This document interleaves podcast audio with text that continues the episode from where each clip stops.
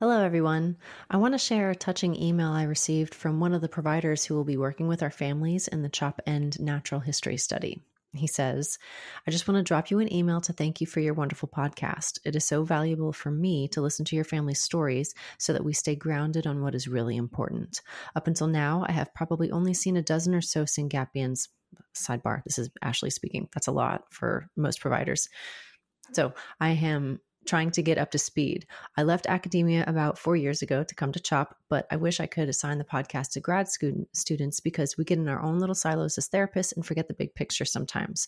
We are constantly telling families to take a break from therapies when necessary and pick your battles and your priorities, etc., so that hearing your guests keep coming back to some of those themes is reassuring. Your families are truly inspiring and keep me grounded when thinking of the research side of our project. I honestly had no idea that anyone other than our caregiver community was listening to this podcast. So, one, wow. And two, it just reassures me that the more we tell our stories and get them out into the world, the better the outcomes will be for our loved ones. So, please, if you have any inclination at all to tell your story, to talk to me, to create a video, to post on social media, please do. More people than we know are paying attention to this community. So, the more we share, the better all of these outcomes will be. So, thank you to that provider who reached out to me. It made my week, honestly. And um, I hope you all enjoyed this week's episode. So, Saydee is the like sweetest person you will ever meet. She is so sweet. She's so kind. She has the biggest and best smile. Um, everybody comments it all the time um, and honestly, so we live in a small town, uh, but she's, I like say that she's like our little town celebrity because people will see me with her. Um, most of them that work at the school, or they'll be like, "Oh, you're Saydee's mom. I love seeing Saydee. She has the best smile." And these are, you know, staff that's not connected to her um, day at all. Right. And everyone will recognize me from Saydee and just say how sweet she is and how she has the best smile. And she just really is. Hello, and welcome to SYNGAP One Stories, hosted by me, Ashley Frye.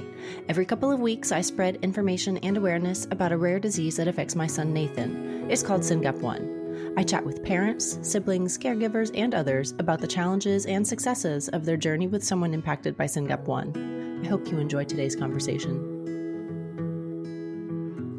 Today, my guest is Stefanie Decker. She lives in Wisconsin with her husband Matt and their Syngapian Saydee, who is five, and two sisters, Tegan and Kennedy. Stefanie works as a CPA and volunteers those skills to SRF as our CFO. And, and she eloquently said in an email to me leading up to this to this conversation, working with SRF gives me a way to use my skills to help find a treatment and cure for our kids, and has brought me so many friendships with people I would have never met had we not been on this journey together. I really couldn't have said it better myself. Thank you, Stefanie, and thank you for taking the time to chat with me today. Thank you for having me. Yes. So, all of you who attended last year's SRF conference in Nashville may have met Stefanie at some point. She was one of our registration volunteers checking everybody in, and she also helped to organize the gathering at Nudie's. So, if you didn't attend last year, that might sound a little bit scandalous, but I promise it's not. it was a meet and greet at a bar downtown in Nashville. It was not only with our SRF crew, but from other organizations and researchers who were attending uh, the AES conference. So it was uh, a collaborative effort to get a lot of smart people in the same room thinking about SYNGAP. It was a lot of fun, very loud, very eye-opening for people who haven't been to Nashville. It was it was a blast. Um, but no, Nudie's was all clean. It was PG. We promise. Stefanie, are you going to be involved with the conference again this year? Yeah, I hope so. I plan on going. We've already bought our t-shirts. Um, booked our hotel, um, everything. We're ready to go. Awesome. I am too. I am so excited about it. I know it's going to be lots of fun. Orlando in December at the end of November is very pleasant. So it's going to be very wonderful to be in that environment with everybody. And I'm so excited to get to spend more time with you and to everybody else who attends this year. So let's go ahead and jump right in. Tell me about your daughter, Saydee. Yeah, so my daughter Saydee is five. She'll be six in September. Um, so she, like most Syngapian, she loves, loves, loves water. Um, she loves to be outside. Um, and she loves her two sisters more than anything. Awesome. What does she does she love to swim? Does she love to take baths or like play with water balloons? What does she what do you think it is about water that she particularly gets into? Oh, it's all of it. Um, she doesn't care. So should we have we actually have two water tables. Um, mm-hmm. she does enjoy baths, but if she sees water, just zoom. That's where she's going. It can be just a faucet dripping. Actually, she mm-hmm. recently flooded our downstairs bathroom twice because she turned the faucet on high and then was playing. oh no. Oh, I'm so sorry. I'm sure she had a blast with oh, it. yeah, she did. we had it wasn't our it wasn't our like a whole floor but um we had the boys in the shower and they clogged up the drain and it was just kind of this like fountain yeah. coming over the shower into the bathroom. And luckily, I, I caught it pretty quick, but man, that can be devastating. So, she, I understand she was diagnosed in November 2020. Tell us about what signs led you down that road to diagnosis. Yeah, so we went to our six month checkup, and our pediatrician did mention a little something about her not hitting her milestones. Um, but I was kind of like, no, it's fine. She's only six months. Like, she'll she'll catch up. It's fine. Then we went to our nine month, and he had to have a serious conversation with me. Like, she wasn't weight bearing on her legs. Um, she couldn't sit up on her own. She wasn't eating solids. Um, and he just mm-hmm. was like, look, something's not right and we've already put it off and we can't put it off anymore. And he's like, I have a friend and she's a um, developmental pediatrician at the hospital. Um, I want you to meet with her. Um, so that's what we did. Next, we started our journey of going to see the developmental pediatrician. We started early intervention, or we call it birth to three here. Um, and then took probably took us like six months or so to get into birth to three. So by then she was already probably like 14 months old oh, before wow. we even started. Um, and then our pediatrician asked if we, she asked to do a blood draw and she wanted to test for Fragile X and she did like a microarray. And I was like shocked when she asked to te- test for that. Cause I was like, this is, this is not my kid. Like, no way. Um, right. But we did it. She wasn't having any seizures at nope, that point. Nothing that nothing that we yeah. could would ever have thought was a seizure. Right. Um, so we did the test and it came back with some deletion of something, but but nothing of any significance that she could find. Nothing came back on the microarray. And she said, "Why don't why don't you go to genetics and and see what they have to say?" Well, at that point, I was very overwhelmed.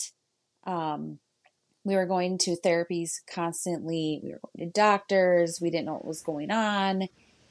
And my husband was like, Yes, I need to put a name to whatever is happening. We need to go to genetics. And I was like, No, I cannot go to another appointment, mm. another blood draw.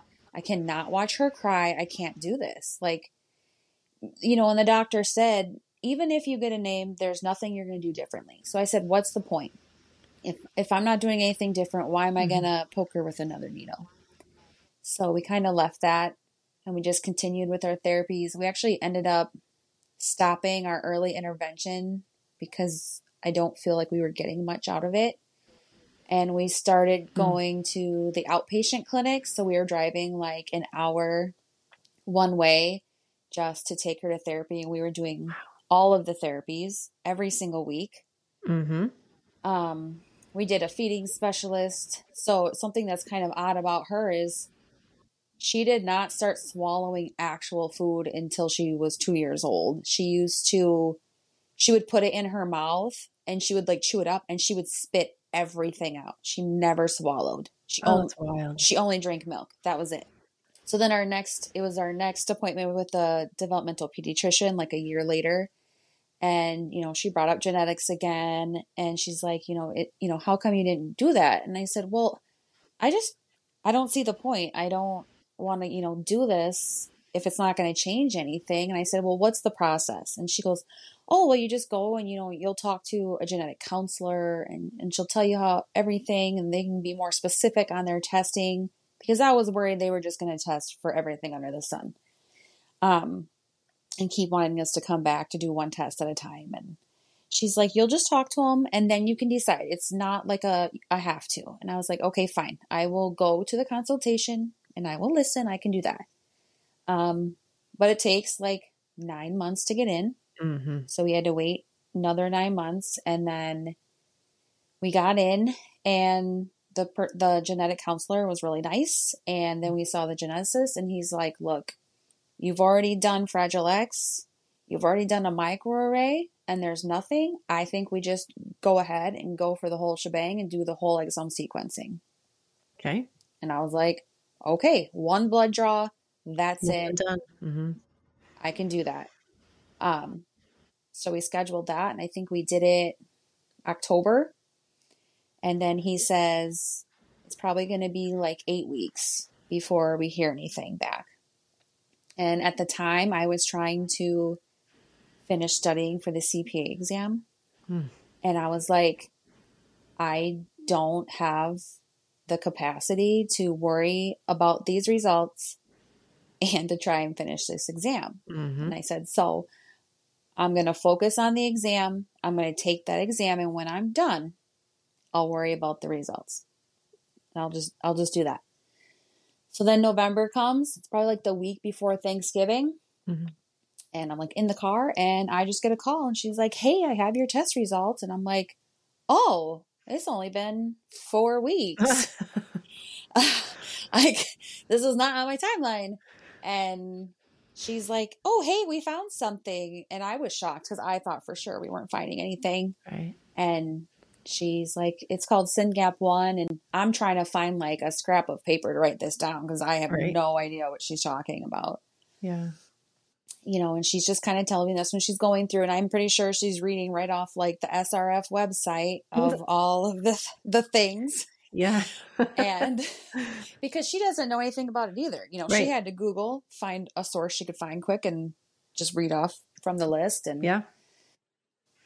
you know, she says could be seizures down the road. She says intellectual disability. And I just remember her saying, like, when she's all said and done, you know, she kind of asked me how I feel. And she's like, I know the seizure, seizures are probably like the hardest part of this whole thing. And I usually don't say a lot, but I just woke up and I was like, no.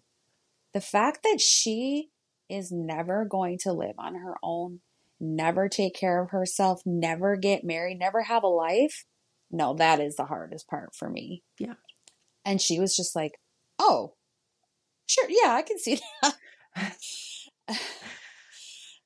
and Yeah. I was just, it was, yeah, it was hard. So I remember I just, I ended up calling my husband at work and telling him, and I don't think he had much, too much to say. I think, you know, we just kind of Googled it, found the SRF website, and we just looked it up and we're like, oh, yeah, that's everything. She's got everything on this list except for the seizures at the time.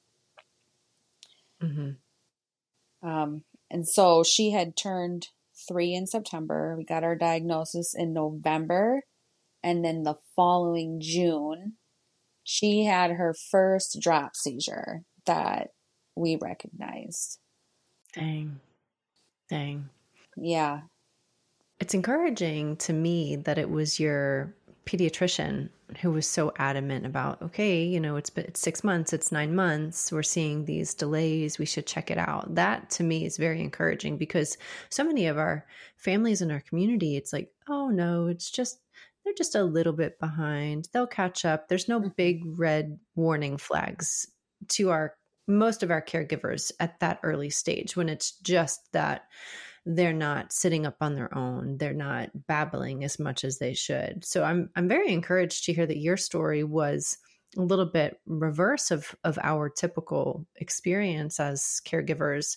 Um, and I wish it were I wish that were the norm across the board. I think that if more people were kind of like alerted at the beginning, like, okay, hey, you know, this is something to monitor. We need to keep this in our heads. We would probably have earlier diagnoses coming our way. Um, but, you know, like you said, there's nothing that we would do any differently. We have the same experience. We talked to a neurologist in Vanderbilt before we had a diagnosis and before Nathan even presented with seizures. And it was like, well, no matter what it is, I would recommend all these same therapies that you're already doing anyway. So no need to do any tests. And we're like, mm, really? Okay. um, but yeah, I think it's it's it's interesting to me to hear the differences in I mean, not even just like from one state to the next or one region of the country or world compared to any other, but just from one provider to the next everybody's experience can be so different. So I'm so glad that you had really forward thinking and go getting type providers on your side, even though I know it's so hard to to grapple with, especially when you have everything else in your life going on two kids, a husband, a career, and taking a CPA, which is not easy.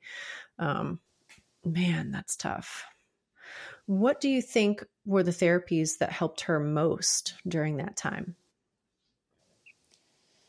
So I think uh, speech therapy helped her a lot. Um, mm-hmm. Just really got her at least to understand, you know, this is where I look when I want to mimic somebody or I want to try to learn something. Um, and then physical therapy was beneficial to her. She did mm. fight it a lot after a while. Um, but but she made good strides there. Um, we didn't do OT yeah. all that much. Um, and I would say that is probably her weakest areas, those, those skills. Yeah. And do you think that once you received the SYNGAP diagnosis, did that help you at all with receiving any other care or adding therapies or anything? No, it didn't. So I feel like we've been very fortunate um, like you said, with all of our providers, um, we uh, we switched to that outpatient therapy before we even had our diagnosis. Um, so we were already doing all the things.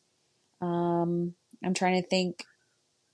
We did get onto like our state waiver program, mm-hmm. which probably the diagnose helped. Mm-hmm. Um, to, and then to get on our Medicaid. And the waiver program's been nice. It's been help, nice to help find different resources. Or like for Saydee, obviously she loves water. I want her to go to swimming lessons, but mm-hmm. you know the conventional swim class that that doesn't work for us. You know, no. so to be able to to find a, a one-on-one instructor, it's yeah. been nice for that. Yeah, that that would be a benefit. I know some of the the like more nationally recognized programs like the water safety rescue type things that infants can go through. I reached out maybe about a year ago. Yeah, it was about wintertime last year. And I said, look, you know, my child has intellectual disabilities and he has autism and he has seizures, which are under control with medication. They were like, whoa, whoa, whoa, whoa. Nope, we can't, we can't do seizures. Like, wait a second, but this is like one of the most important things that I can do to safeguard my child around water, I can be, you know, within earshot. If something happens, I can be right there. It was such a pushback. And I was just fine. I was at that mm. moment, I was like, you know what? I just can't take, I don't have the capacity right now. I can't do this. I'm just going to forget this for now and come back to it later. But yeah, that was, that would have been really helpful to have, um, you know, resources to tap into, like your waiver program gives you the access to. Also, do you know, are there any other Syngapians we've identified in Wisconsin? So I only met the one other Syngapian that was at the conference last year.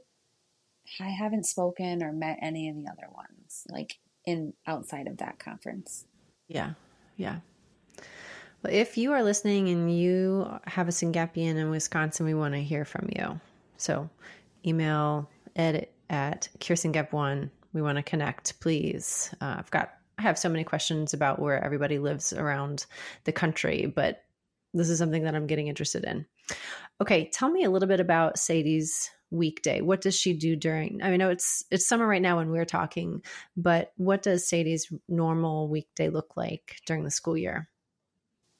Yeah, so last year she was in 4K. Uh, this year she's or this summer she's actually doing a six week summer school, which is just an extension of her 4K to kind of keep her in the routine.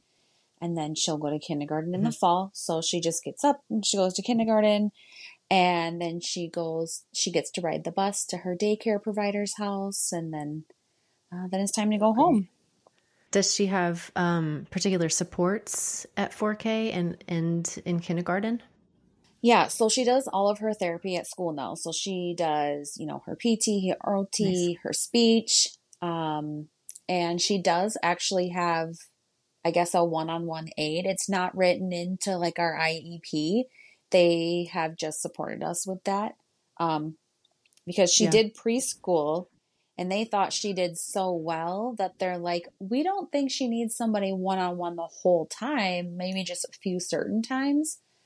Um, but I think mm-hmm. they ended up giving her one in 4K anyway, which was fine because it helps her yeah. build that bond um, of somebody that she can trust the whole day. Yeah. And it sounds like she might be with her next year too. Oh, that's great. I love that consistency. Just like you said, building that trust, having that bond. She has a special person who is her own in that school setting. I think that's fantastic. Tell me um, the best thing about raising Saydee. So, Saydee is the like sweetest person you will ever meet. She is so sweet. She's so kind. She has the biggest and best smile. Um, Everybody comments it all the time. Um, and honestly, so we live in a small town. Uh, but she's, I like say that she's like our little town celebrity because people will see me with her.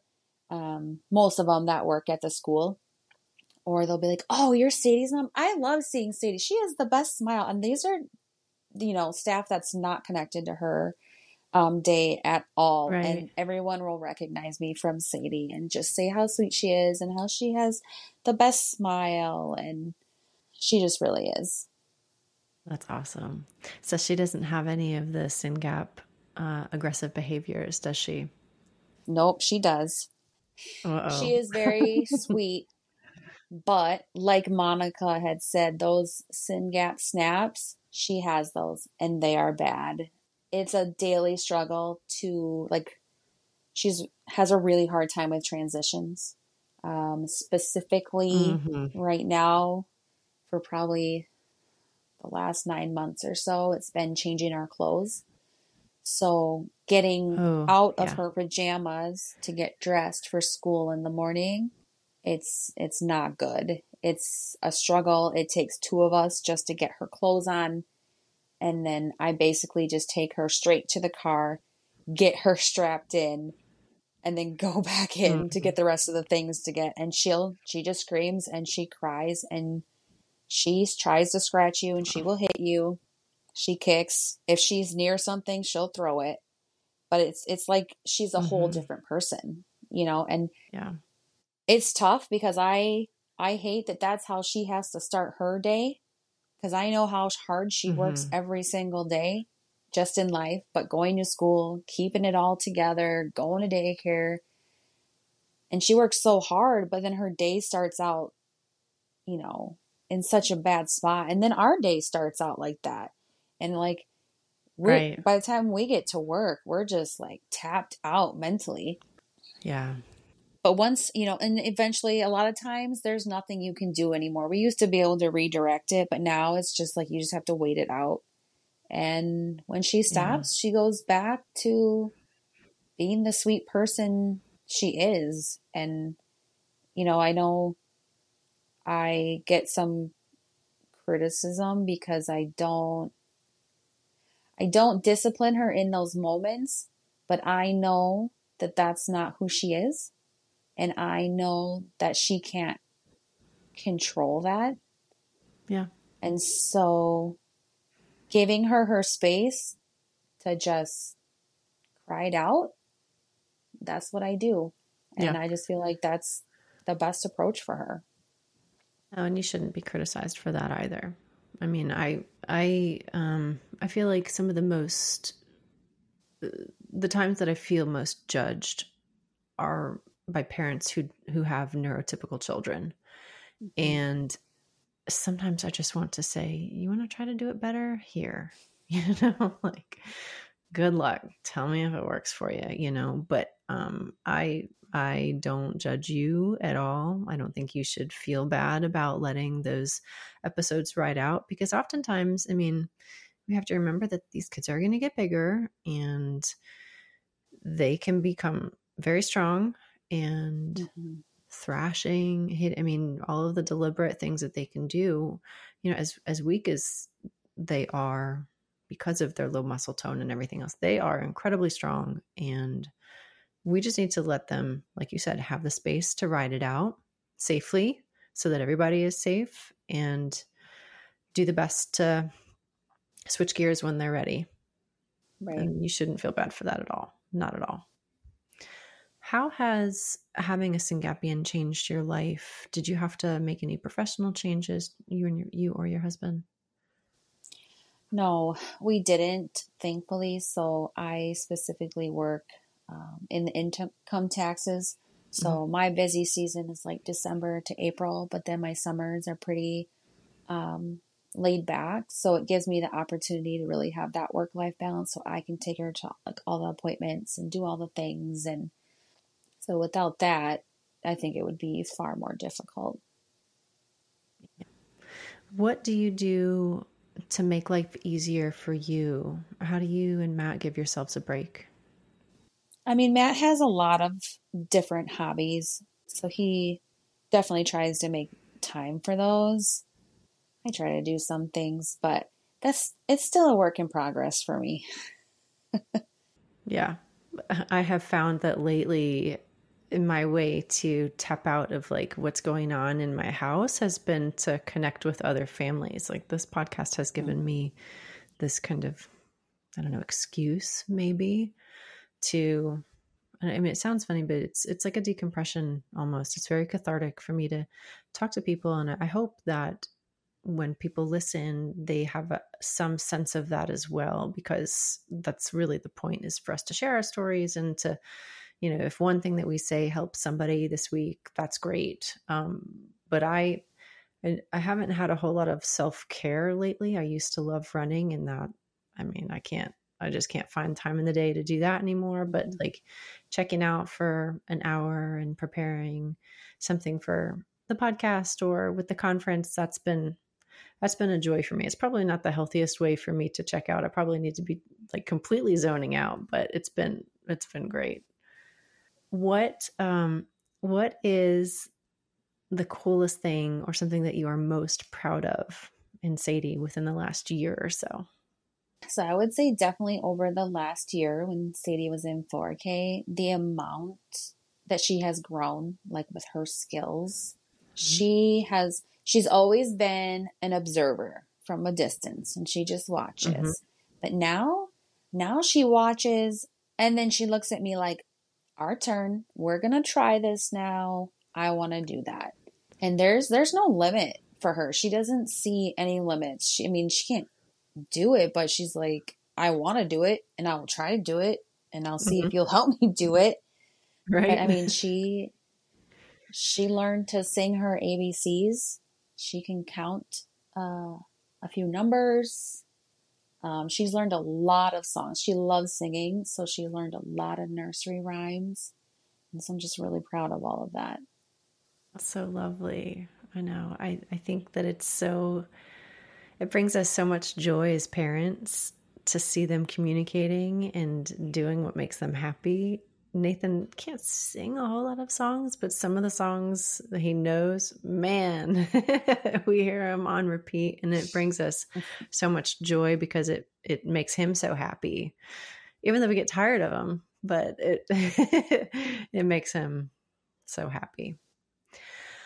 Okay. Um what is one piece of advice you can offer to other SYNGAP families to live a happier life? With SYNGAP? I think for me, one of the things that I learned is so I've always tried to take it all on. And since our diagnosis, it just, it's not been possible.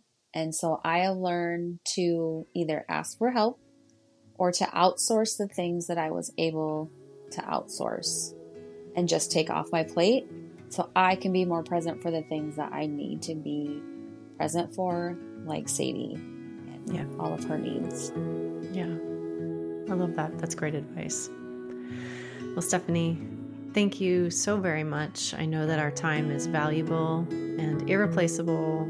So please squeeze your little one tonight and thank you. I can't wait to see you this this conference.